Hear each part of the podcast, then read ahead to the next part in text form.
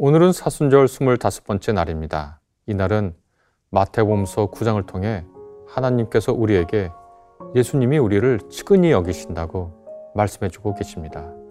마태복음서 9장의 말씀을 함께 읽겠습니다.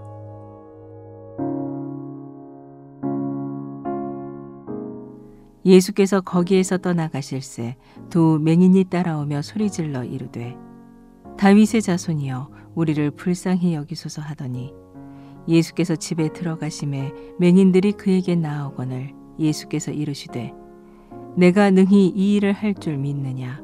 대답하되 주여 그러하오이다 하니. 이에 예수께서 그들의 눈을 만지시며 이르시되 너희 믿음대로 되라 하시니 그 눈들이 밝아진지라. 예수께서 엄히 경고하시되 삼가 아무에게도 알리지 말라 하셨으나 그들이 나가서 예수의 소문을 그 온 땅에 퍼뜨리니라.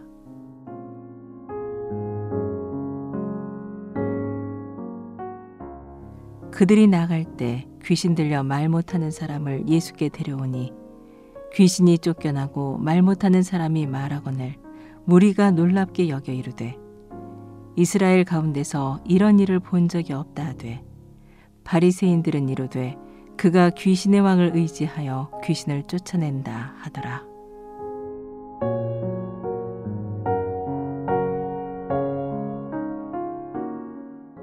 예수께서 어떤 분이시고 그분이 어떤 일을 하셨으며 그 의미가 무엇인가 이것을 묵상하고 알고 깨달아서 실천하고 나누는 것은 우리 신앙의 핵심에 속하죠.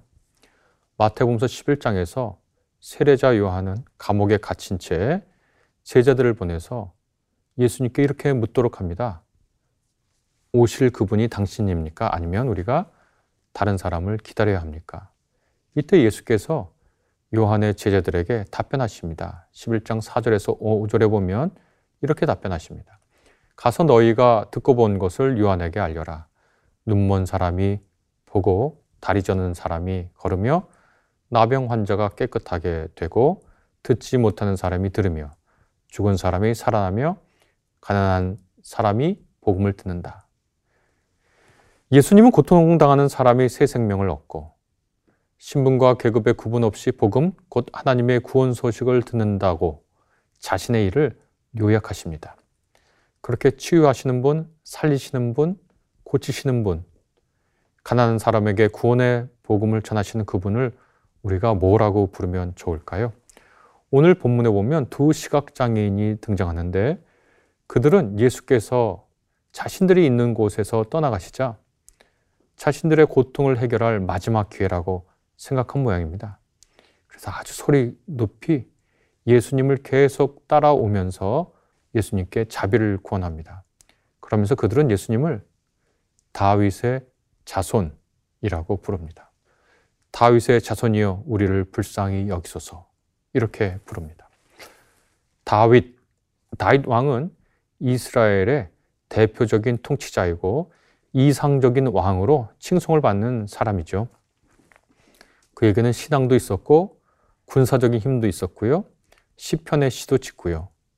그리고 하나님을 잘 섬기려고 노력했던 존재죠. 그러나 분명한 것은 다윗은 통치자로서 왕위에 오를 때 그의 군사적 힘을 통해서 오른 것은 분명합니다.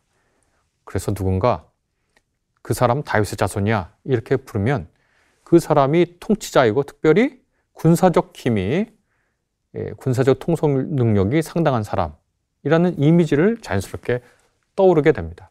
그런데 오늘 마태복음서에 보면 예수 그리스도를 다윗의 자손이라고 부르는데 마태복음서는 이곳 말고도 여러 곳에서 예수님을 다윗의 자손이라고 부르는데 그때 매우 독특하게 예수님의 치유 사건과 다윗의 자손이란 이 칭호를 서로 연결시킵니다. 그래서 마태복음이 전하는 다윗의 자손 예수 그리스도는 통치하고 군림하는 다윗과 같은 왕이 아니라 고통 당하는 이들의 신음 소리를 듣고 그들의 고통을 어루만지고 치유하는 분으로서의 다윗의 자손 예수 그리스도를 보여주고 있습니다. 매우 재밌죠. 다윗의 자손이라고 하는 말에 담긴 그 의미를 완전히 예수께서는 달리 적용하고 계시는 겁니다. 예수님은 그분을 다윗의 자손이라고 부르면서 우리를 불쌍히 여기소서라고 호소하는 두 시각장애인에게 이렇게 물으십니다. 내가 능히 이 일 할 줄을 믿느냐? 이 질문은 오늘 우리에게도 생생하게 들리지 않습니까? 우리가 앞을 분간하지 못하고 고통 속에 빠져 있고 어디로 갈지 알지 못하고 어리석음과 욕심과 무지 때문에 갈피를 잡지 못하고 도저히 해결되지 않은 문제 앞에 그것이 개인적이든 사회적이든 국가적이든 국가 간의 문제든 도저히 해결되지 않을 것 같은 문제를 들고 예수 앞에 가서 무릎 꿇을 때 예수께서 우리에게 이렇게 생생한 질문을 하는 것 같지 않습니까? 내가 능히 이 일을 할 줄을 너희가 믿느냐? 우리는 정말 예수께서 이 일을 능히 할 줄을 믿는 것일까요? 우리의 위로자, 우리의 치료자, 우리의 주님, 주여 우리를 불쌍히 여기소서 하며 우리가 주님 앞에 나아갈 때 예수께서 우리 이 질문을 우리에게 또다시 하시진 않을까요? 내가 이 일을 능히 할 줄을 너희가 믿는가? 우리가 정말 믿는지요? 두 시각장애인은 주여 그러하오이다 라고 답변합니다. 그러자 예수께서 두 손을 내밀어 그들의 눈을 만지시지요. 그들 삶의 가장 상처가 되는 그곳, 열등감과 박탈감과 좌절과 분노가 자기 혐오가 모이고 모인 그 근원, 그곳을 예수께서 어루만지시면서 그들의 믿음대로 될 거라고 말씀하십니다. 이 장면, 치료의 장면도 우리가 너무 간절히 바라고 있지 않나요?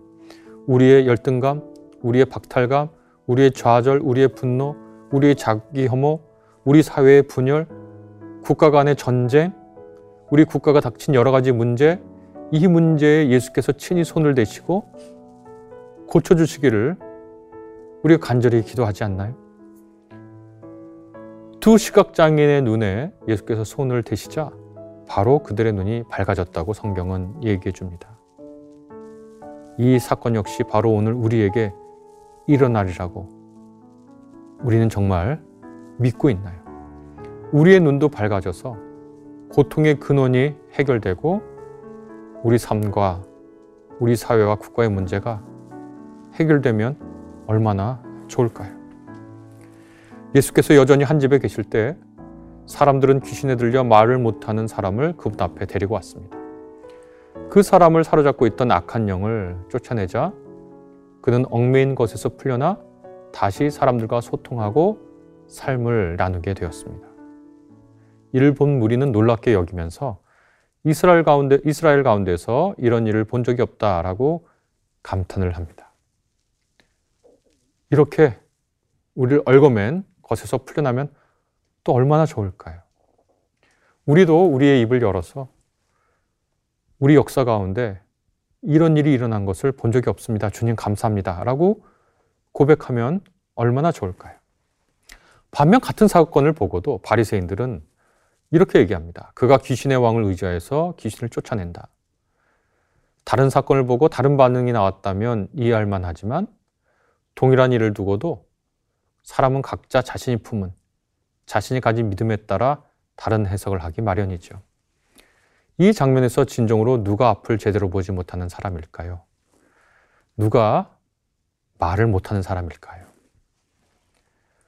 오늘 치유하시고 우리의 가장 깊은 상처에 손을 대시면서 만지시고 고치시는 주님.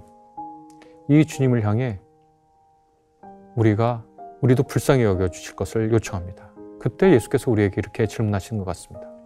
내가 이 일을 할 줄 능히 할 줄 너희가 믿는가? 이 두 시각 장애인처럼 우리도 대답하고 싶습니다. 주여, 우리가 믿습니다. 우리 같이 기도하겠습니다.